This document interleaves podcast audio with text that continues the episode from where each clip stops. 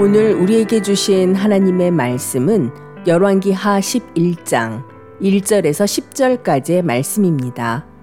아하시아의 어머니 아달랴가 그의 아들이 죽은 것을 보고 일어나 왕의 자손을 모두 멸절하였으나 요람 왕의 딸 아하시아의 누이 여호세바가 아하시아의 아들 요아스를 왕자들이 죽임을 당하는 중에서 빼내어 그와 그의 유모를 침실에 숨겨 아달랴를 피하여 죽임을 당하지 아니하게 한지라.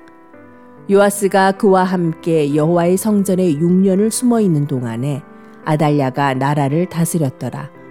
일곱째 해에 여호야다가 사람을 보내 가리 사람의 백부장들과 호위병의 백부장들을 불러 데리고 여호와의 성전으로 들어가서 그들과 언약을 맺고 그들에게 여호와의 성전에서 맹세하게 한 후에 왕자를 그들에게 보이고 명령하여 이르되 너희가 행할 것이 이러하니 안식일에 들어온 너희 중 3분의 1은 왕궁을 주의하여 지키고 3분의 1은 수루문에 있고 3분의 1은 호위대 뒤에 있는 문에 있어서 이와 같이 왕궁을 주의하여 지키고 안식일에 나가는 너희 중 두 대는 여호와의 성전을 주의하여 지켜 왕을 호위하되 너희는 각각 손에 무기를 잡고 왕을 호위하며 너희 대열을 침범하는 모든 자는 죽이고 왕이 출입할 때에 시위할지니라 하니 백부장들이 이에 제사장 여호야다의 모든 명령대로 행하여 각기 관할하는 바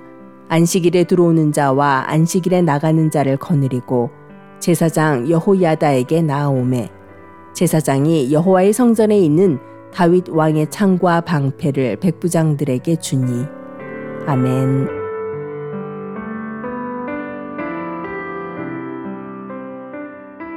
오늘부터 사순절이 시작됩니다.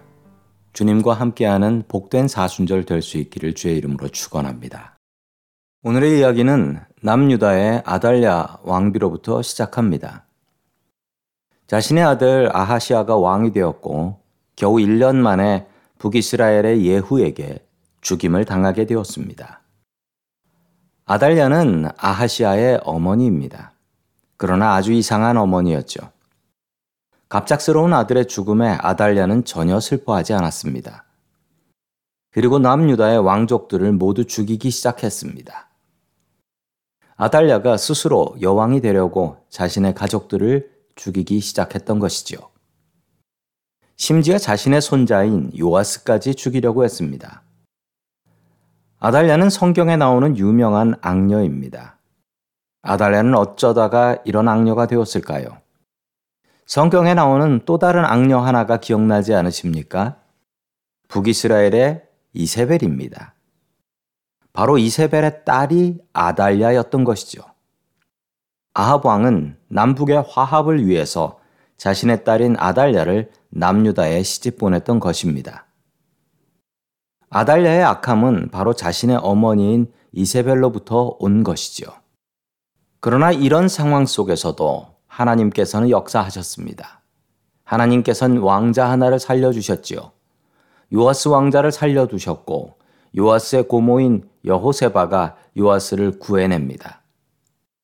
여호세바의 남편은 예루살렘 성전의 제사장이었습니다. 여호세바는 요아스를 성전에 숨겨서 키웁니다. 성전이 가장 안전한 곳이었기 때문이지요. 바알 숭배자였던 아달랴는 성전에 오지 않았기 때문입니다. 요아스가 6살이 되었을 때 여호야다 제사장을 중심으로 아달랴를 심판하게 됩니다. 요아스를 왕으로 세우고 아달랴를 제거하지요. 아달랴는 왕궁 밖에 끌려나가 처형을 당합니다. 하나님께서는 잘못된 것을 바로 잡으시는 하나님이십니다. 하나님께서는 잘못된 것을 바로 잡으시는 하나님이십니다. 하나님께서는 여섯 살 아이인 요아스를 통하여 나라를 바로 잡으셨습니다. 성도님들이 지금 겪고 계신 문제들은 어떤 문제들입니까?